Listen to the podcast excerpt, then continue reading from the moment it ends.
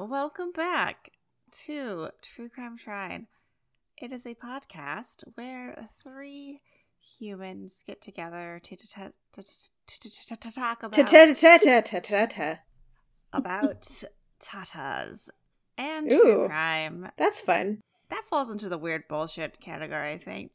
Yep. We Yep. like true crime, we like astrology, and we like any other weird bullshit we can fit into this podcast.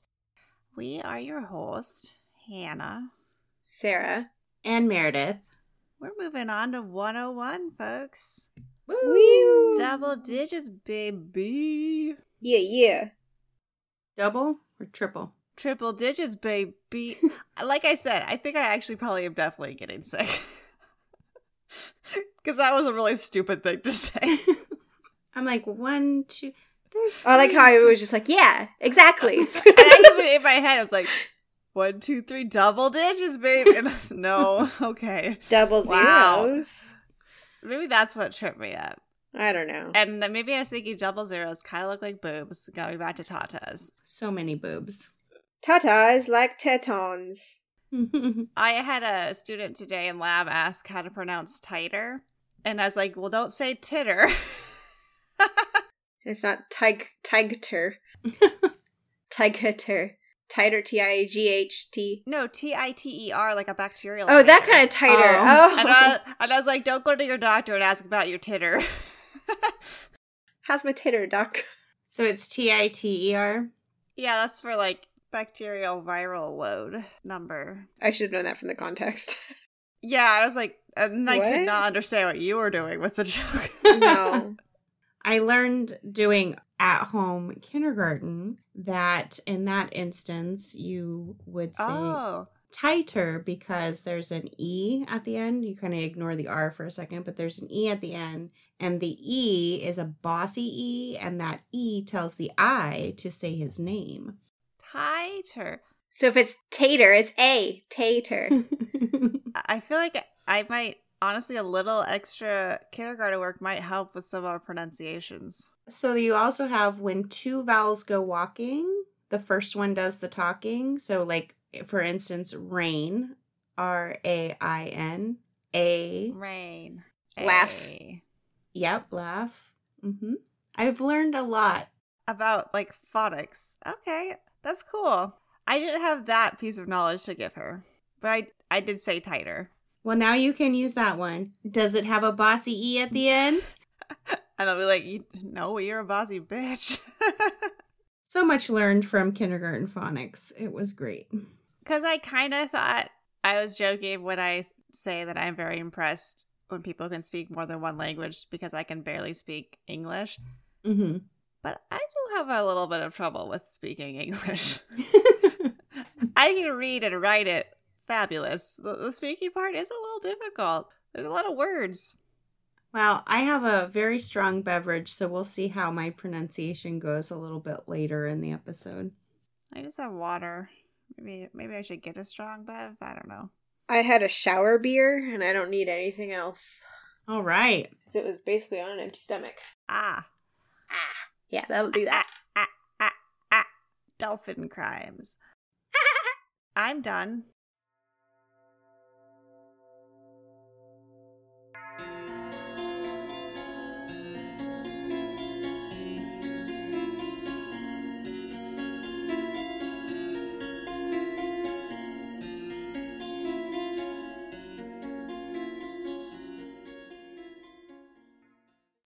I have a little bit of housekeeping for you ladies Woo. Okay. and a side tangent. Which one do you want first? Ooh, that's hard. Housekeeping. Okay, yeah, I'll do that. Bing. Clean house, clean mind. That cannot be true. Yeah. we are going to welcome West Virginia. oh. Wow. Wow. W. Isn't that that song? baby. Wow. Take me home, country, Country roads. roads? Yeah, that one. Does it go to West Virginia? I thought they say West Virginia in it. Or maybe it was just in the movie they said the West Virginia part. All I know is the Take Me Home Country Roads, and I couldn't sing the tune. Seems like a place that would have country roads. It is West Virginia. All right. So we are up to 43 states, so we only have seven more to go. Ah, thank you. Welcome, West Virginia. You're not the last. We're getting there. And then my side tangent, which I'm really excited but still like disappointed about, is I don't think I could write this case without being fuming mad. But on Friday, May 12th of this year, Lori Vallow Debo was found guilty. Oh my god. Yeah. I thought about that case because it's a little too modern for my taste, but hmm it has a bit of like the weird cult stuff I like. But then I was like, maybe not a baby killer to this podcast. Yeah. I've learned my lesson. I'm trying to stay away from those. Ugh. The woman I read next week does kill a baby, so Oh, pre warn. Oh no. Mostly a lot of men. okay. It balances out. It does look like we're going to have to wait a while. I think it's like even three months for them to schedule the sentencing hearing. So long. And while she's waiting for that, I am hoping that her new roommates will welcome her with open arms and shivs, maybe? Whatever they have on hand, bitch. The state of Idaho did take the death penalty off the table, so maybe the inmates can help us out. I honestly kind of forgot about the death penalty, but it makes sense. It's still Id- Idaho still has it. They do still have it, just in this case, because they needed some other information from her. Oh right. yeah, so it's kind of like a plea to take it off the table. Yeah, it's kind of useful to have around for that, I guess. Yeah, but. Good. That is positive progress in the justice system. it is very much so. She was very guilty. very fucking guilty. All right. Well, we are going to head to the Cowboy State, otherwise known as Wyoming. I would have said Texas. Yeah, Dallas Cowboys. I know, right? Oh, America's team. This just so happens to be one of our missing seven states. Oh, call out. Hopefully, this does the trick. So, a little bit about Wyoming. It is the 44th state. It was admitted to the Union. It could be our 44th state, too. It was admitted to the Union on July 10th of 1890, and it is known for its stunning landscape, which includes Yellowstone National Park, Grand Oh, Teton yeah. National Park, and the Jebediah Smith Wilderness. So this is a very beautiful place. It is the 10th largest state in size, but it is the least populated state in the US with only 585,000 Holy sh- the people? Mhm. Wow. Yeah. That is tiny. Yeah. Even like Vermont or New Hampshire has more people in it. Yep. North Dakota? Yep. It is bigger, I guess. And for comparison, the city of Seattle has Yeah. 733,000 residents in 83.78 miles. And so Wyoming has 585,000 plus in 97,914 Jeez. square miles. All Just right. so you know. That's the polar Thank you to the buffalo for keeping the population down. Maybe they do like to, uh, what is that, gourd people? Yeah. I mean, if fair game if you're gonna mess with the fucking buffalo or bison. I just Bison. feel like we did Yeah. very bad things to the buffalo, not vice versa. But You just hear about the people that go down to visit Yellowstone and then they're Yeah. like, They're tourists and it's not it's Oh, not fucking well. Disneyland. That's a wild animal that's like two tons. Yeah. And it's angry that you're trespassing while it's trying to get its groove thing on with Oh, the yeah. ladies. yeah, that's the time when you're the most high strung. yeah. So, also for some fun for you, I have a couple of weird laws that are still on the Ooh. books. So, in Wyoming, you may not take a picture of a rabbit from January to April without a permit. Oh, you can't take a picture of them? It's rabbit shooting season with a camera. with a camera. Got my Nikon. And only for like half of it. What the fuck? What? Why? I don't know. That's insane. Wow. That had to be like passed by their legislature. For some reason, right? Yeah, that's something that they have to decide on. oh my god. Yeah, that's what they're spending their time on. Oh, it's a very They filibustered quiet- that one for it's sure. a very quiet state, I guess. So they had some time to talk about the rabbits and the rabbit paparazzi. Probably. Yeah. Wow. You may be subject to a $750 fine if you fail to close a gate. You know what? Fine. Close your fucking gate. You consider a lot of these are like homestead ranches and stuff, so it's really important for them to keep their Yeah. gates closed. So That one that one makes more sense. if drunk Uncle Larry leaves it open, drunk then he might get a fine. This one I thought was interesting, but no person shall take, wound, or destroy any fish in Wyoming with the use of a firearm. No shooting fish in a barrel. Nope. Okay. Mm-mm. That seems fair to the fish. I'm for yeah, it. Almost seems harder to kill a fish with a gun than like a fishing pole or a harpoon. and then it is illegal to wear a hat in a public theater or place of amusement that obstructs a spectator's view, which I love this. I like that. Yeah. It's probably back. Take in the off your wide brim hat, days. indoors, you dumbass. because they wanted they wanted to see the dancing ladies. Oh. Plus, I'm super short, so like even if Yeah. you're taller than me, but then also if you have a hat, then I don't get to see any of the fun stuff. No one cares that you're balding, Larry. Just take off the hat. so in the city of Newcastle, it is illegal to make love in a freezer. Good. Clearly, this is an issue in Newcastle Yeah, there's there's definitely a story behind that one. oh boy. for sure. And my favorite, last but not least, is it is illegal for a woman to stand within five feet of a bar while drinking. What? So you got to take your cup and go. You have to go sit down. You can't be seen. Oh, that's like some But, like old outside shit. of the bar, like No, not outside of the bar, just No, five out feet away from, from, the bar. oh, From the bar where you order the drink. Itself. I thought you meant I was thinking the bar as the establishment. That was like something that was discussed in like Peaky Blinders where women couldn't be seen drinking alone. Ah, You had to be with someone or else it was intended or implied that you were there to pick up a gentleman. oh yeah, like you were soliciting.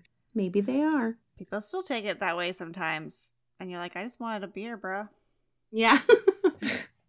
All right, so let's get to it. This is a little, not too terribly long, but I'll try to get through it pretty quickly. Have either of you heard of the Tarzan of the Tetons? Oh my god, no, No. no, Jesus Christ. You are in for a real treat tonight, then. Oh boy. So let me introduce you to Walter Earl Durand. Walter. He went by Earl, which is what I will refer to him as as well. Okay. And Earl was a spree killer in Wyoming circa Oh, no. 1939. Woo! So we're going to talk a little bit about Earl's early life and kind of mixed into his mid life, which then ultimately was end of life. The end of the story, Earl is only 26 years old. Oh, so oh, we're just going to kind of give you a overview of his life. So Earl was born on January 9th of 1913 in Rockville, Missouri to Walter Wilbur Durand and Effie Jane Durand. Effie. I like it. Effie. Capricorn. Isn't that the character that what's her name plays in Hunger Games. Hunger Games? Yeah. It is. Oh, Effie okay. Trinket, I think her name is. okay. Trinket. So there was some conflicting information about his siblings, but ultimately Earl was one of four and he was the only son. So some of the articles said that they had like I don't know, just weird names and then some of these other ones Oh. said they had these weird names. So I went back and did a little bit of ancestry research, so I'm going to go with what that presented, which was two older sisters, Jessie, who was born in 1905, Ina May, who was born in 1906, and then his younger sister, Mildred, who was born in 1914. Those are all perfectly normal names. Disappointingly. There's some more fun ones as we go on. So, shortly after Earl was born, the Durands decided to move from Missouri to Powell, Wyoming. And the Durands were ranchers and farmers. And in 1919, they settled near Bitter Creek in between Powell and Garland, Wyoming. So, it's like almost smack dab in the middle between the two towns. From most accounts, Earl had a typical childhood for like a farm kid in that pre-depression slash depression era, Mhm. and he spent a lot of time taking care of livestock and working in the fields. Earl really loved books, which I can appreciate. I like this. He specifically liked folk stories that revolved around nature and wildlife and camping and just the outdoors in general. And as Earl got older, he also became interested in historical tales. Oh, we could hang out. It was said that in 1917, his Aunt Emily gave him a small Bible, and that Earl read this Bible at least five times, cover to cover. Oh, that's so boring. He was versed in the Bible. Earl loved the outdoors and he had an avid interest in hunting and tracking, and he was known to be an excellent marksman. He loved being outside so much so that he pitched a tent out back of his parents' house, and that's where he called home. Wow. Okay, that's a choice. At the age of 12, so in about 1925, Earl came down with pneumonia and was bedridden for a few months. So this was really like hard on him because he wasn't able to be outside and enjoying the things that he loved. Hmm. Earl really liked learning, but school really wasn't his thing. So he did decide to drop out in the eighth grade. So, like 1926, 1927, he was about 13 or 14.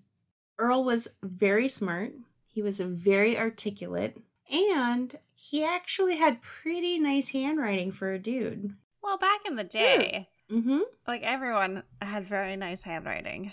And the reason why I picked this story is because of a letter that Ah. he penned to the local sheriff, and I will read that letter for you. It's a good thing I grew up when I did because it is in cursive, so I did have to read cursive for all you. Zoomers. Yeah, all you guys. All right, so you could say that Earl was built like a brick shit house.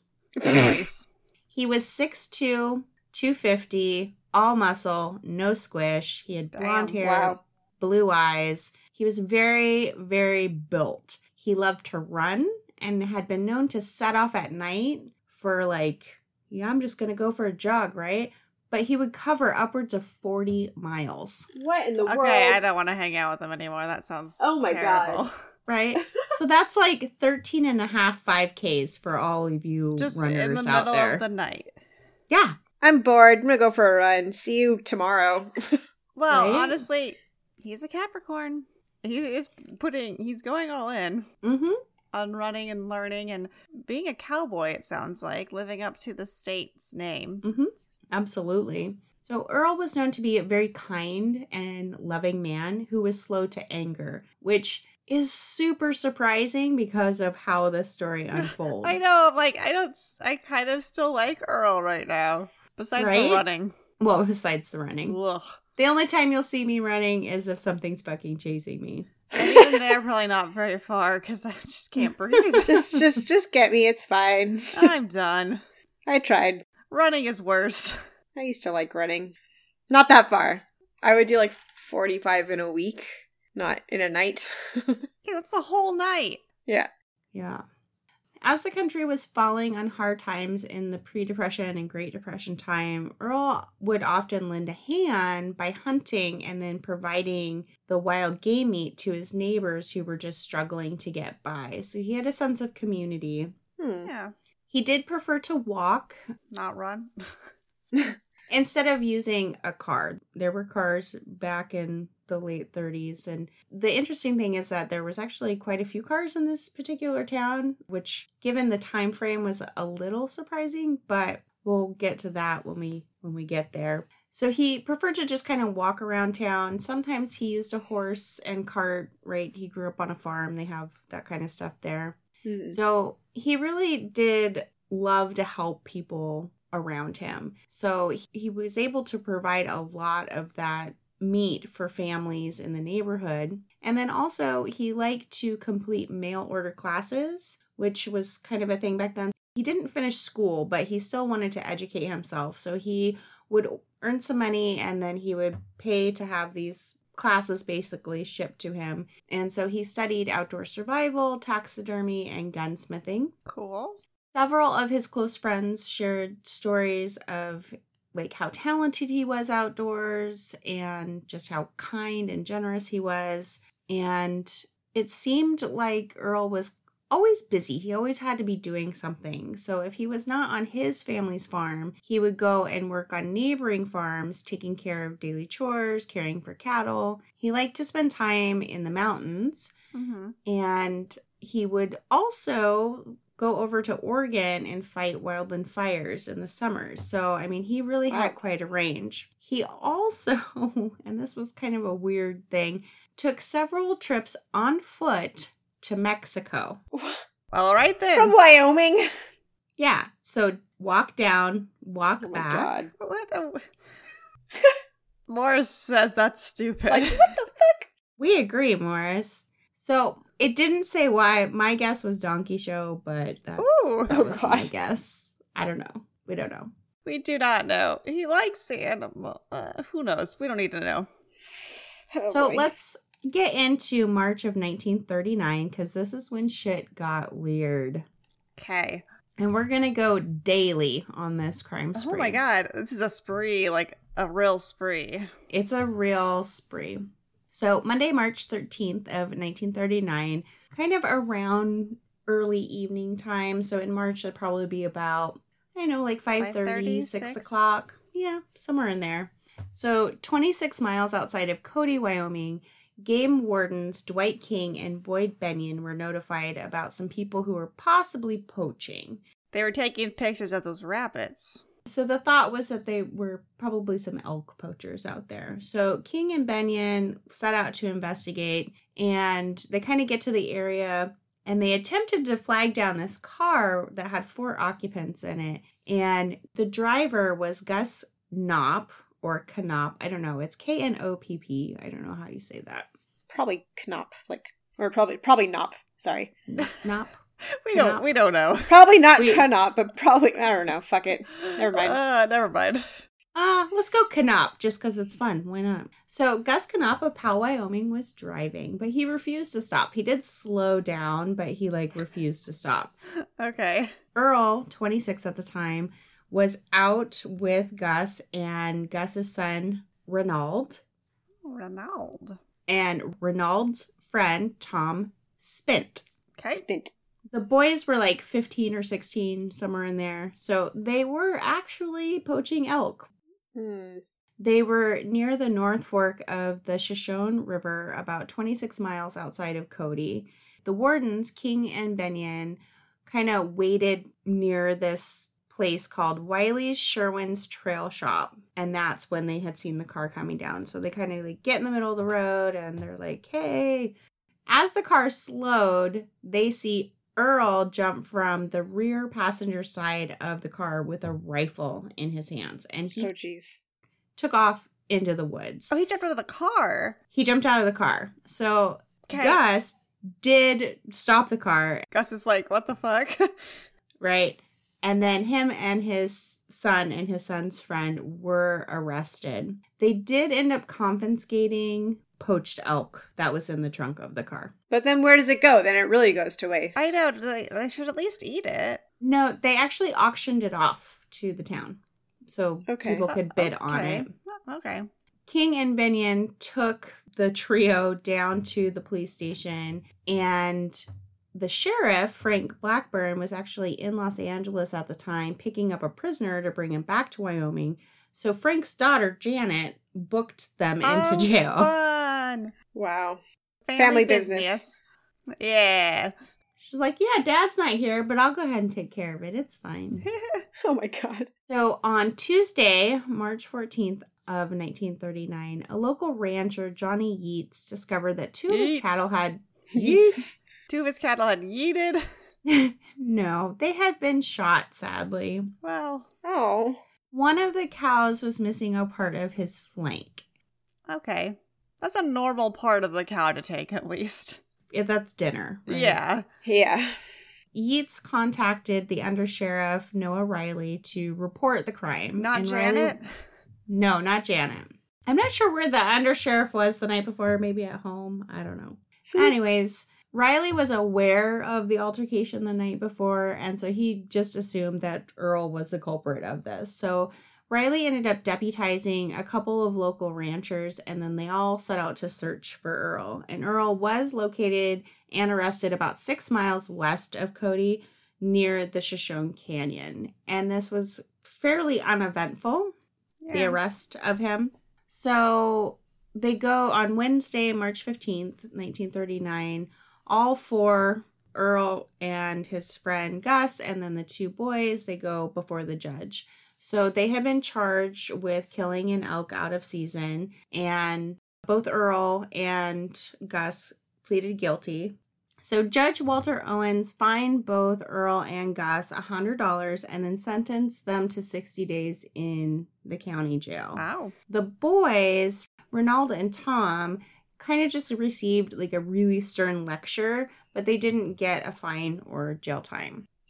The county prosecutor, his name was Oliver Stedman, he also charged Earl with a felony for killing the cows on the Yeats farm. Mm-hmm. Oh. This charge was not presented at the same time as the poaching charges, so they kind of like took him back to the sheriff's department while they're waiting for whatever that was going to look like. And it seems like while Earl was in holding, the undersheriff, Riley, and his cronies were kind of mocking Earl, saying, Oh, you're going to see a 20 year sentence for the death of those cows. Stealing a cow? Just pay it back. Earl's parents, Wilbur and Effie, drove from Powell to Cody to visit their son. To be clear, there wasn't really any information on Earl's state of mind at this point. His father did make a comment later that Earl seemed to be in a moderately complacent mood, Okay. which is me almost every day. Moderately complacent. I mean, prison, I might be a little more riled. Well, we're getting there. Just you wait. So the following day is Thursday, March 16th of 1939, and this is where shit starts to go sideways real fucking fast. Under Sheriff Riley brought Earl his dinner at about 5:30 p.m. On the tray of dinner was a bottle of milk. Now, remember, we're in 1939, so that bottle was made of Glass. Glass. Glass. Earl took this opportunity to snatch the milk bottle and then smash Riley in the head, causing a concussion and a really gnarly gash on his head. This is why you needed Janet. Right? Janet would have poured it into a plastic cup. I think so. Earl is a big dude, so without much effort, Oh, yeah, he's huge. he was able to take Riley's gun and then force him outside into the parking lot. So once outside, Earl forced Riley to get into the driver's seat of his patrol car. But so they're like going through town, and it didn't say whether like Riley was in the front seat and like Earl was in the back with a gun or if he was like in the side or whatever. But so they're driving with town, and then this is a small town.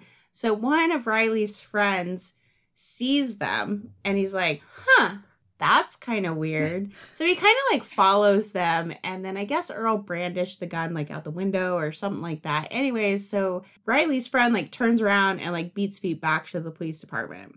As I mentioned earlier, Sheriff Frank Blackburn was out of town. So Riley's friend ended up talking to the prosecutor, Oliver Stedman. And so Stedman like was like, what is going on? He gets down to the police station and there's like I guess Earl had let everybody out.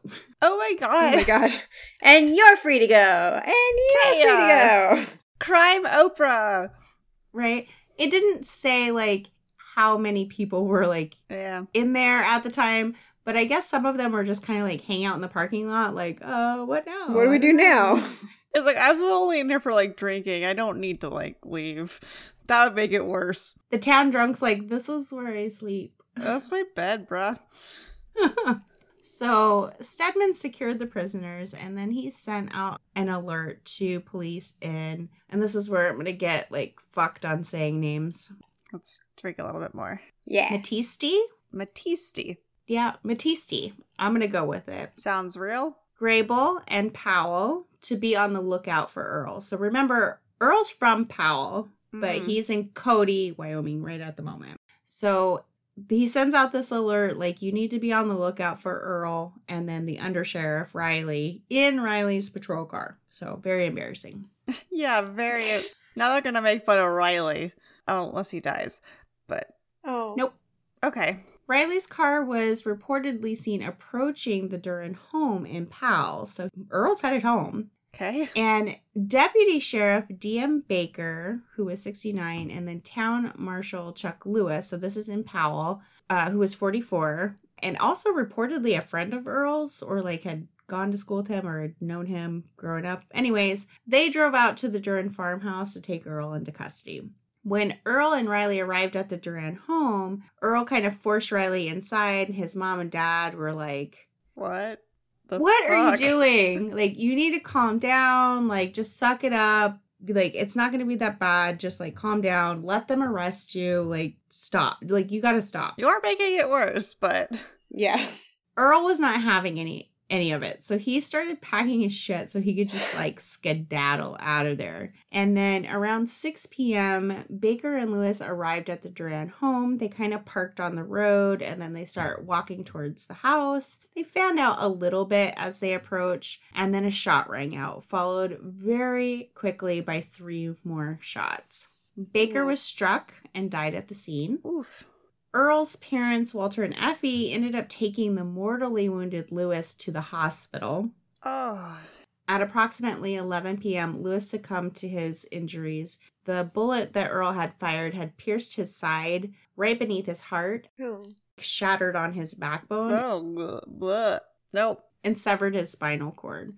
oh my gosh. He died. Yes. During all of this, right, Riley's the undersheriff of Cody. And Yeah. like, so what is he doing, right? Well, Earl had his gun, so he just kind of like snuck off, I guess. Oh my god. Jeez. And so when Earl started firing at Baker and Lewis, like he like took that as a chance to kind of like get out of there. Not So a hero. He still was very severely concussed, but he Oh. did make yeah, he did make his way across the pasture to another farm owned by a gentleman named Otto Smith. Otto.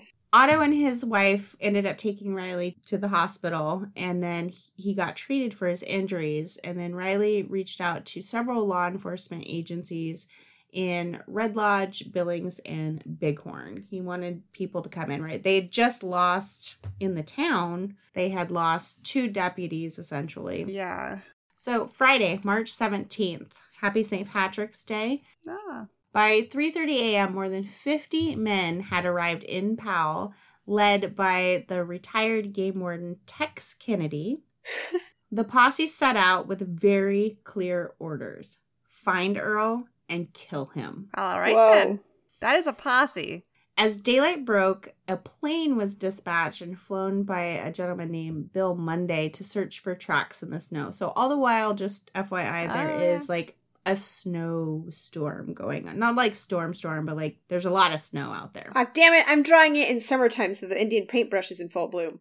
It's fine. It's it'll be beautiful. Okay. You could I- draw a snowflake in there. Honestly, Oh, don't God. think that um planes belong in posses. No, That doesn't make any sense. And still I had to like check. Like I was still like, this was like an old case. Like, did they even have that? Yes, they did. They did have They, all. I of guess that they shit. really jumped into planes pretty quickly. But again, this Uh. is like ranch town. So like they're going to have some of this equipment for the purposes of raising cattle and things like that. Yeah. So still with all the effort that all of these guys are putting out, they cannot fucking find Earl. He is nowhere to be found. So Saturday, March 18th, 1939, Sheriff Frank Blackburn finally arrives back in Cody around 3:30 p.m. My assumption here, it doesn't say it, but my assumption is that they had gotten word to the sheriff before he arrived. It didn't say though, so I would hope so. I mean, There's could like, you imagine? With, like your whole town's falling apart, sir. And I'm the Right? one in charge. right? And no He's one like, "What told me. Sheriff Blackburn, he assumes control for the search for Earl. So he's man in charge now. He's back in town. So on Sunday, March 19th, 1939, services for Charlie Lewis were held. He did leave behind a wife and two teenage daughters, and so the town is in mourning, and the posse is still out there searching for Earl. In this particular moment, while I was reading through this information, I just had a vision of of Tommy Lee Jones from the movie Fugitive. Did you guys ever see that Never movie? seen it. no. Oh, I hate you too right now, literally. I don't watch movies. I lived under a rock most of my life. The Fugitive has Harrison Ford as this Ooh. doctor. And the thing is, is like, I think this was kind of based on a true crime story. So he's a doctor, and Tommy Lee Jones is like police officer or FBI agent or whoever in charge of finding him because he escapes from like a prison transport after an accident. This does sound familiar. So all the while he's like, I'm innocent. I didn't do it. It was a one armed man. Anyways, it's a really good movie. But in there, when like right after the bus crash and they like get to the scene and he's having people start to search, like Tommy Lee Jones does his like super cool thing. And he's like, What I want from each of you, every one of you, is a hard target search of every gas station, residence, warehouse, farmhouse, henhouse, outhouse, and doghouse in this area. And so that's kind of what it made me think of. Anyways, so Ah. I, I just had That's kind good. of flashbacks. Anyways, if you have time, watch the movie The Fugitive. It is good. Harrison Ford, Tommy Lee Jones, can't go wrong. yeah. hmm It's an older movie, but it's still it's a good movie. So Monday, March 20th of 1939, services for DM Baker are held. He left behind a wife and three adult children, and Sheriff Blackburn calls into Cañon City, Colorado to the penitentiary for two bloodhounds. Ooh, yay! So now I have a little side tangent about bloodhounds. Aw. And I did spend a little bit more time than I needed on bloodhounds, but I was so super impressed. So, bloodhounds are known as manhunters, and their sense of smell is a thousand times better than a human's. So, just imagine. Oh, I bet cologne drives them fucking crazy. Oh. Someone was wearing too They're much like, cologne in lab today, and I was just like, I don't like you. So, their sense of smell is so powerful that they can track a scent for 130 miles. Jesus. Wow. Okay. That is impressive. To give you context, if you were at the Space Needle in downtown Seattle and the Bloodhound had your scent, he could track you all the way from Longview, Washington. So, for our listeners, or if you guys want to do it right now, Google Map that shit right now. It is insane. That's insane. right? Wow. Longview is like almost to Portland. Yeah, that's insane. Just by smell. Crazy. What's even cooler about their sense of smell is that they can pick up a dead scent. And what a dead scent is, is like, let's say you do put your deodorant on or spray your perfume. For the average person, that scent goes away fairly rapidly. Oh yeah, like it dissipates. Okay. Exactly. It's not like constantly being created like how sweat kind of Oh, does. yeah, It just keeps adding. they can track a scent that is 12 and a half days old. Holy shit. Wow. Isn't that crazy? I crazy? didn't even know like scents would stay around that long. Yeah. I guess where do they go? I don't know. And then in the 16th century, and I thought this was so cool. So in the 16th century, bloodhounds were used extensively to hunt for men, specifically poachers and thieves. Ah. Because they could just like sniff the carcass and be like, I know this person. He's over here. Follow me. exactly. Oh. Game wardens using the bloodhounds would catch poachers because they had fresh blood on their Oh my hands God, from yeah. skinning the game. And so that gave rise to the very popular saying, being caught red handed. Oh, I see. Wow. Yeah. I'm kind of surprised I am because it's a pretty blood is red. I mean, I assumed your it was hands, like you but- got caught red-handed, like you were in the middle of something, but not that it was associated with bloodhound specifically. Yeah. Ah. which I thought was very cool. And another very cool thing is that while they can't testify against you, Oh, they do have really cute bays, though. they do. A bloodhound's tracking ability is so accurate, it is accepted as circumstantial or corroborating evidence in legal cases. Sweet. That's awesome. That's so cool. Isn't that neat? They can't do that with cadaver dogs, though. No. They can use them to find evidence, but they can't use them to be like the dog marked on here if they don't have. The Well, evidence. I'll also say Yeah. the bloodhound usually does. Person's probably been found, so it's like we found him. This dog helped instead of Mhm. like there was a dead body. Here's a little more nebulous. Yeah, I guess that's true. they use them a lot in prisons for like prison escapees, Mm. and then they also use them for searching for lost animals, which is oh, very so sweet. sweet. He's like looking for another dog. Exactly. We're- I got you, buddy. And then one of the most famous bloodhounds, I told you I went down like a really deep rabbit hole with this. So Bloodhounds are so fun and cute, though. One of the most famous bloodhounds was named Detective Oh. Nick Carter. Oh my god. Not the Oh my Backstreet God. Boy. Oh yeah, his brother was Aaron. Yes. Detective Nick Oh Carter God. was born in 1900 I love that he made detective. I know. and he was credited with over 650 fines. I hope he has a little badge. Yes, and the It's just like on his collar. Yeah. He's so cute He's too. so good and smart. Wait, so like police stations have kind of like hierarchies based on ranks, right? Mhm. What if like one of the detectives called out and the only detective there for the day was was him and then I'm Detective Nick Carter. and so all the people are like, "Sir, can I get you a coffee?" just like what how do we You gotta give him a bone. because they're all subservient like down the hierarchy this thing I don't, I don't know anyway that just popped into my head as a hilarious option So like the traffic officers are having to scratch his belly. yes. Anyways, Detective Nick Carter, hats off to you. You a good boy. good boy All right, back to it. So you remember those two boys, Reinard and Yes. Tom? Yes. Well, evidently they didn't heed the judge's warning and they were caught. This is the same day, Monday, March 20th, trying to purchase a hunting knife and 30 caliber rounds. So, Sheriff Blackburn had them arrested because he thought they were aiding and abetting Earl. Ah. Hmm. The boys denied it, of course, but he did take him down to the police station and put him in lockup, at least for a little bit. I thought they just wanted to poach again. I was like, "Can't we just wait a week? they're hungry Well, yeah, I get okay. So, Tuesday, March 21st, 1939, the Bloodhounds from Colorado arrived. They started their search at the Durand family farm, but sadly, these pups were not successful like Detective Nick Carter. So, want want there. I was Aw. hoping, like, Oh, uh, yeah, that'd be a great tie-in here. I was hoping for it, but no. Uh, Sadly, uh, these guys were were not as good as Detective Carter. or they had a lot more ground with like open air and a lot of really weird confounding scents around too Very true. Very true. more ground to cover Meanwhile, Earl, who is like the fucking Houdini of prison escapees or jail escapees, he's around, right? He's around. Uh huh. They just can't fucking find him. So Earl pays a visit to the Graham farm, and it's the guy's name is Herf. H E R F. Horf, Herf, horf, horf. herf, herf. I love it.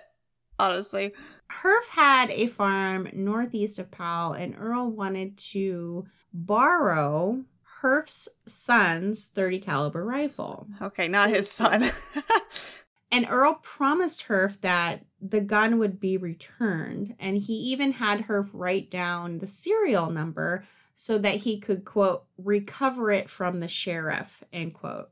okay, Herf. Huh. Earl was very polite and very considerate, according to Herf. Did Herf know what was happening? Yeah, Okay. But I mean, this is also the a mountain of a man, right? And Oh, he comes into fair. your house, I keep forgetting how big he is. yeah big dude. So Earl also ended up taking a six shooter pistol from Herf, and then later, when police asked Herf why he assisted Earl, not much of a choice there bud he indicated, "quote I felt it a smart judgment not to argue the point." End quote. Honestly, Herf, smart guy. I like Herf. So after Earl left Herf's farm, he went across the field and he went to Harley Jones's farm. And the Jones parents, or Harley and his wife, were gone. So it was just their two younger, like kind of teenage sons at home. And the boy said that Earl seemed calm and pretty unconcerned, but he demanded their 30 caliber ammunition. And they gave it to him. Yep. more Well, he had two guns now. So Tuesday is also the day that Earl left a letter for Sheriff Blackburn. So he mails this letter And this letter is the reason why I picked this story to share with you. So it should be noted that Earl listed his return address. So he put his return address on this as the county morgue. Oh, wow. he knew what was happening. Earl, what the fuck happened to you? The letter is as follows My dear Mr. Blackburn, not sheriff, right? Nope, Mr. mister. That was one dirty trick of you to jail those two boys because I got away. He's been following around. He he knows. If you send them over the road, I will kill you and that blatantly blank district attorney if I live long enough and possibly can. Tell King and Kennedy. So King is one of the wardens. Kennedy is that ex warden, right? Who's like leading the Oh posse. yeah. Tell King and Kennedy to always carry a pistol. If I ever meet them, I will give them a chance for an even draw. Something I would give you if you put up those boys. Tell the man whose beef I killed that if I live long enough to get back to the mountains, he has nothing to fear from me, and I hope to never see him again. When you get after me, take about 20 men for your bodyguard and put braces on their knees. Of course, I know I'm done for, and when you kill me, I suggest that you have my head mounted and hang it in the courthouse for the sake of law and order. Jesus Christ. Your beloved enemy, Earl Durand. Oh, that's kind of that's kind of cute. Your beloved enemy. Oh, I kind of I kind of like that. I should add that to like my work Uh, like signature. yes. P.S. I know where King lives, so he may expect me around any time to shake hands. Oh Ah. man. Damn. That's a long that's a long letter. Yeah, and it's all in cursive. Really, like it was nicely written. I mean, he, there's a couple misspellings in there, but I mean, anyways, I I was intrigued Yeah. by this letter.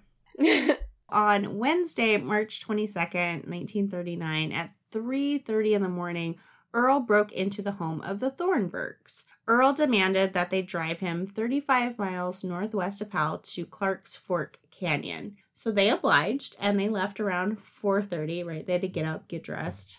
Okay, um, let me make some breakfast.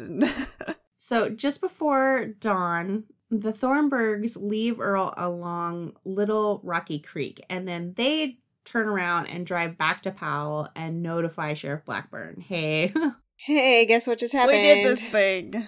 Earl stopped by."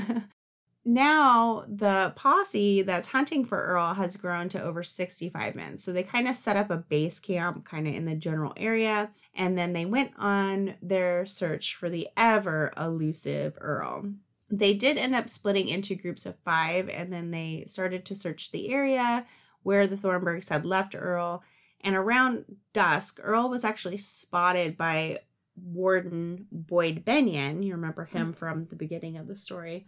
It was his group that he was leading on a high ridge between the creek and the mouth of the Clark Fork Canyon. So, two men from the group like ignored Warden Benyon's order to kind of like stay back. They were like, "No, we're two guys. We could take him." But again, Earl is a massive dude. Earl. They were 40 yards away from Earl. Earl opened fire. He shot them both dead. It doesn't really matter Oh, how man. big you are if he has a gun. That's true, but just the thought that they Why didn't they have a gun? I don't know. Hubris. Attempts were then made to recover the bodies, but Earl would just like open fire. No, not these two idiots. So the men decided that it would be more advantageous for them to kind of go back down to camp until at least daybreak, right? They could see out there. Whatever it was that Herf said. Yeah. I felt it smart judgment not to argue the point. Yep. Felt it smart judgment to retreat for the evening. So they're doing this and it's snowy. Yes. Ugh. This just sounds exhausting. It does, doesn't it? And this just day after day after day. So Sheriff Blackburn ended up contacting same day on Wednesday, March 22nd. He contacted the Montana governor, Roy Ayers, and asked for a trench mortar and a howitzer. And I had to look up howitzer. Whoa. I'm I'm not a gun yeah, that sounds person. big gun though. So essentially that's like a ground-based artillery weapon. So you like it's on the ground, you It's got a stand. It's like the the real mobster shit when they like pull that out of the trunk and start setting it Oh up. my You know something God. bad, bad's gonna happen. You're fucked, This is right? the whole building's going down. the governor agrees and then also says, "Hey, man, I get you. I, I we've been hearing about this, so I'm going to go ahead and send a unit from our National Guard." Okay. Sweet. Thursday, March 23rd, 1939, Sheriff Blackburn and a small group of men are able to retrieve the bodies of Linneberry and Argentino. And those were the two guys that had kind of like tried to rush Earl. Ah. So they were still under heavy fire from Earl. And then after they Why is no one bodies- firing back? I mean, I guess they're getting the howitzer. They get the bodies and they head back down to the base camp and then they get there and they're like sweet the national guard units here from montana and the trench mortar and the howitzer. So friday march 24th 1939 sheriff blackburn picks a team of like 12 men. So these are like the pick of the pick right? And he wants to go up there and he wants to kill Earl. That's the goal. Each of these 12 men are carrying 100 rounds of ammunition Oh my god. and they head back up the mountain. He did tell him to bring a bunch of people. He did, yeah. So Earl, not being stupid, right? Earl's very smart. You know, while they're going up the mountain, he's going down the other side. Okay, I was like, he should probably leave. So he ends up making it down to the road and he kind of like hunches down and like sits on the side of the road and he's kind of waiting and watching, but like most of the cars are like passing by in like groups or clusters. And so he doesn't want to go out there so like to have multiple witnesses. He just wants like a singular car. So then probably like half hour later or something, a singular car comes by. And so he kind of gets out and like flags the car down. This car was owned by a man named Harry Moore, who was like something to do with, I don't know, the local radio or something. And accompanying him is his friend John Simpson and then Simpson's 86 year old father, Peter Simpson. Oh. So they're in the car, but right again, Earl's he's not mad at like the locals. He's mad at law enforcement. So he's he's pissed at those guys. Earl gets into the car and then he's like, I want to be taken to Deaver, Wyoming. So they drive Earl to Deaver. I mean, what are, they, what are you, gonna do? What Earl, Yeah. You do what Earl says. So there, Earl goes to this ammunition store and he collects 300 rounds of ammunition that he had pre-ordered under an alias. When did when did he pre-order this? Like before the poaching? No, Oh, so okay. he's The been- internet. so he's been around town like he's watching he's Okay, like okay. stalking he knows what's stalking going them. down. yeah Oh god. right because he knew about the boys getting Yeah. arrested like he knows what's going on he's not dumb so then his second stop for the, this car trip is at a gas station and earl gets $2.70 worth of gas so that may not seem like, like, I don't much even wanna these know. days back in 1939 at 19 cents a gallon oh God. this equals 14 gallons of gas ah. That's a whole tank. Oh God. Great. Wonderful. What was the fuel economy on vehicles back then? probably really low. Yeah, that's true. the next stop on this party train is at the Durand family farm. And so he goes in and he gets, you know, some more stuff, some more of his stuff. And then he comes out and he says, "I want you to take me to Pine Bluffs coal mine." And so at about 12:30, they all arrive at the mine and Earl tells them to take a hike. Literally because now they have to hike Oh back 3 miles to the nearest house. Oh my God. Grandpa Simpson's like, fuck this. right? 86 years old in winter. Jeez. Yeah. Oh. Earl bids adieu to the men and he takes the car and he drives back to Powell. Jesus Christ.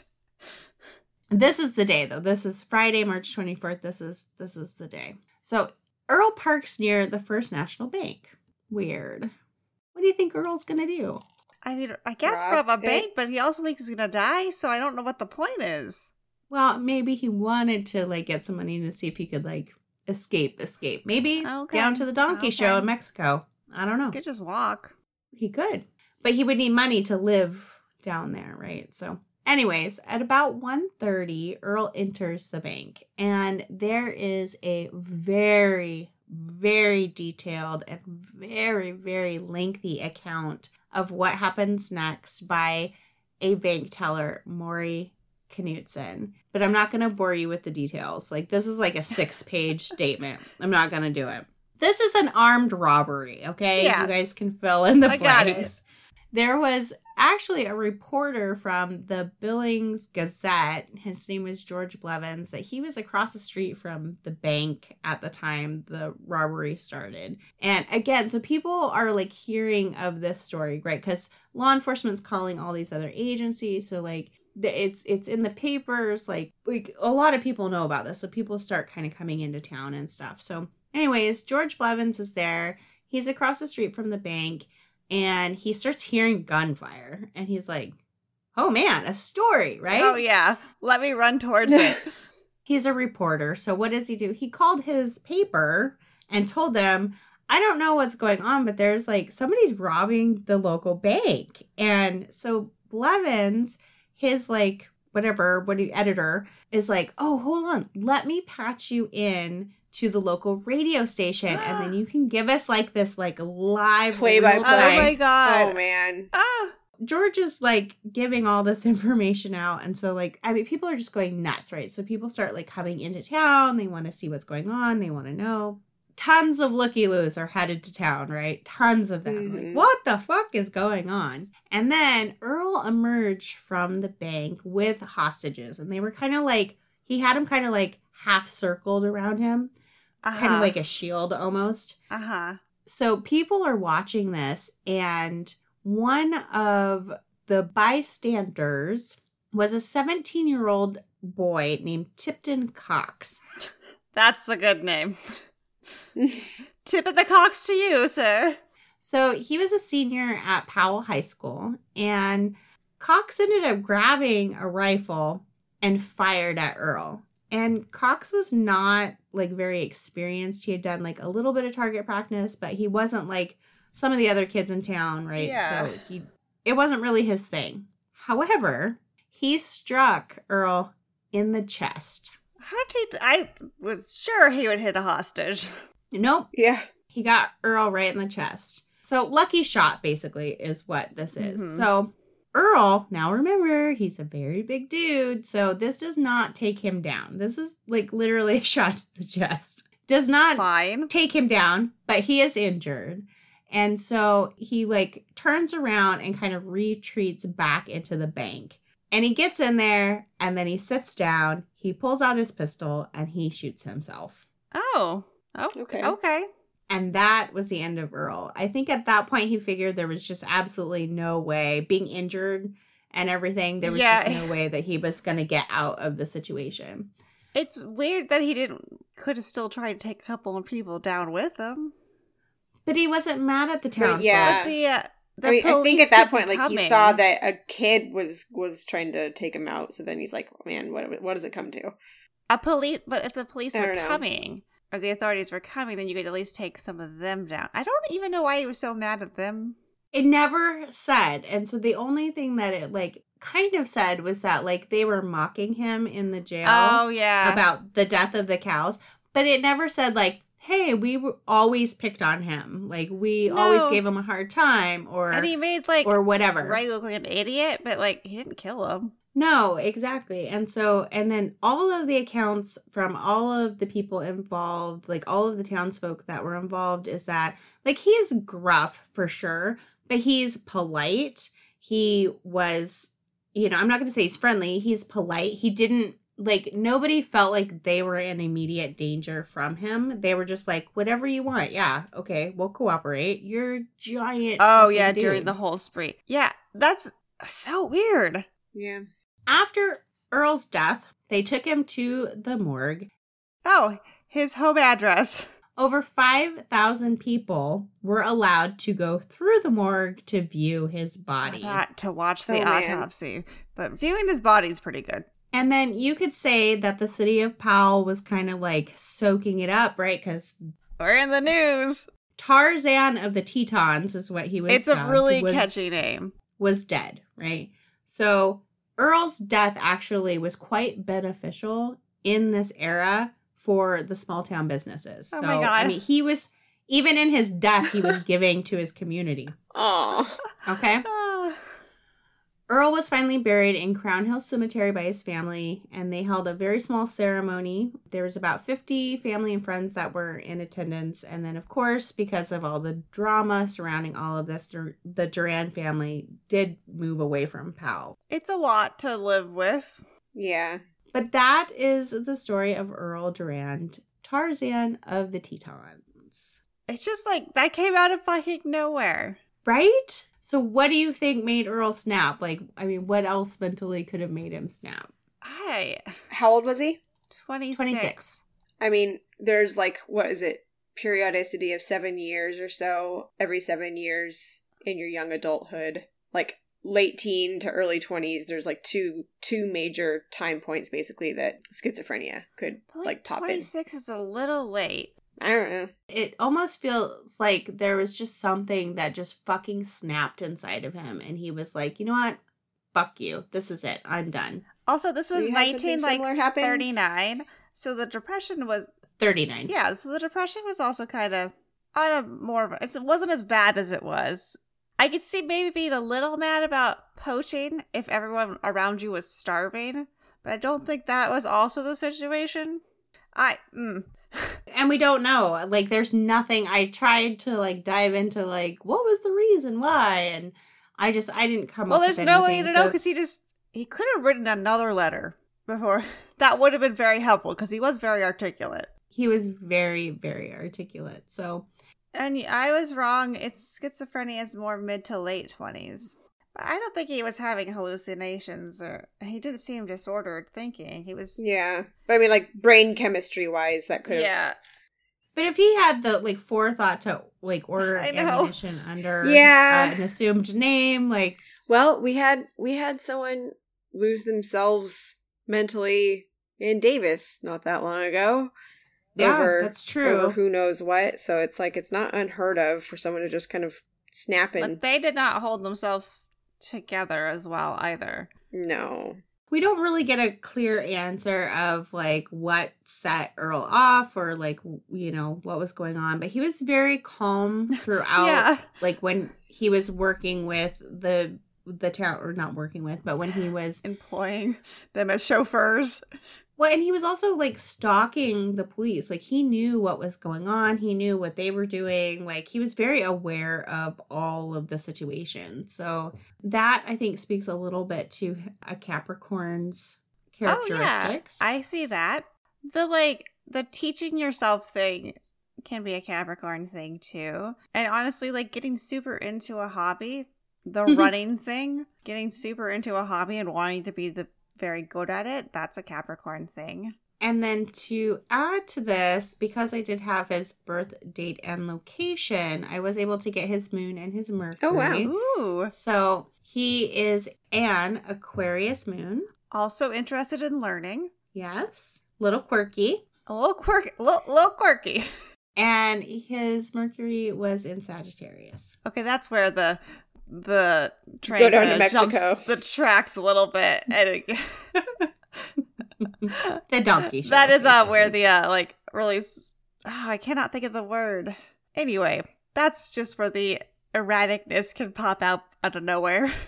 and just a sense of like traveling and and going to other places he went to oregon to fight fire he was constantly moving like Mhm. that's a very sagittarius type thing so He like covered like the whole state of Wyoming while he was doing this, just driving around.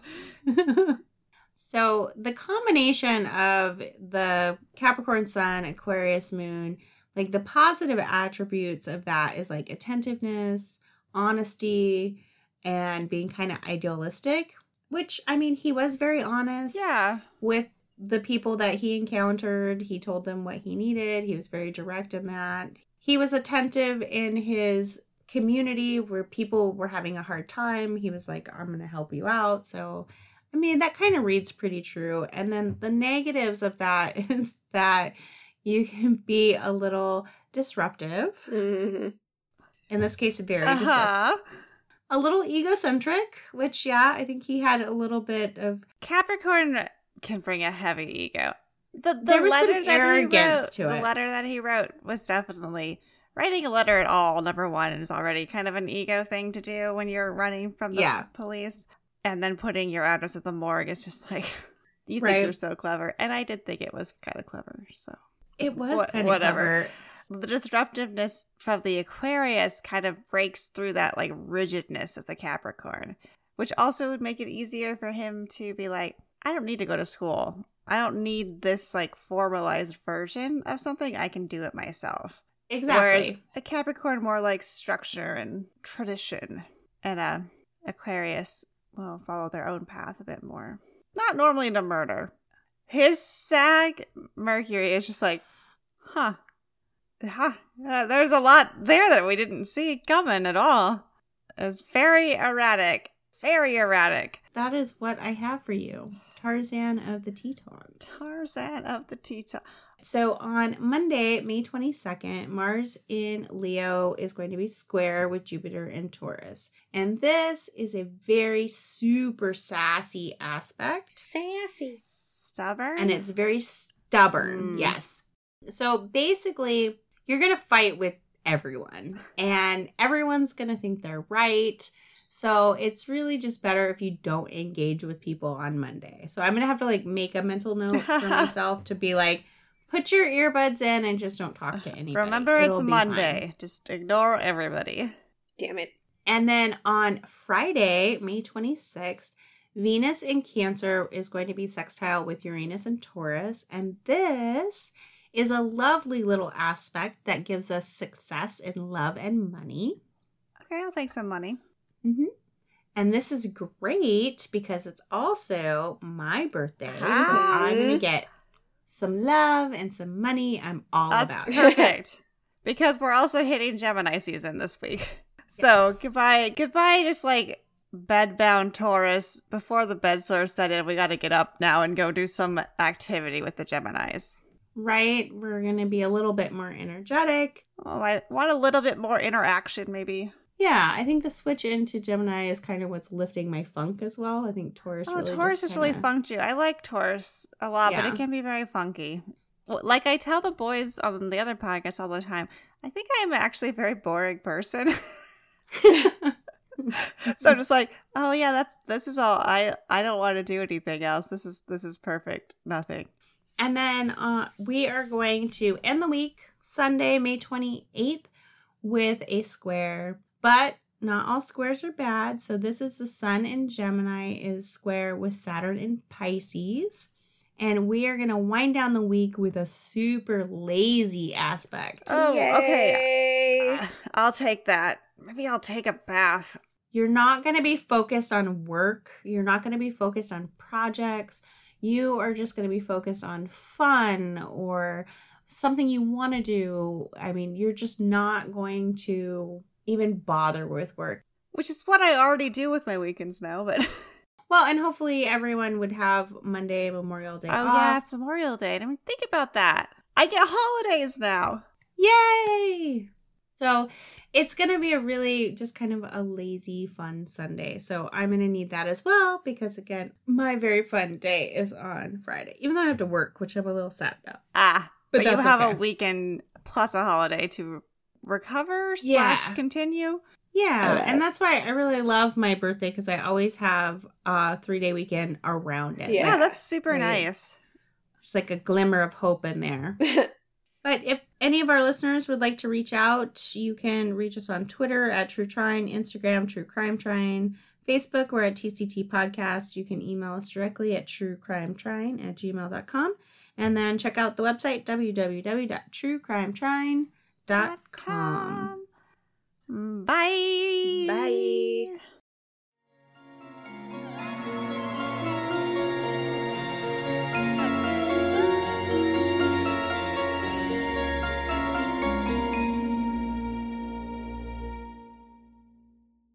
Music for our podcast was handcrafted by the talented and creative minds of Mike Warren and Pete Ortega. Our artwork was imagined and skillfully designed by the lovely Sarah Guest. As for production, well, they call me post production. Show notes are available upon request. Just email truecrimetrine at gmail.com.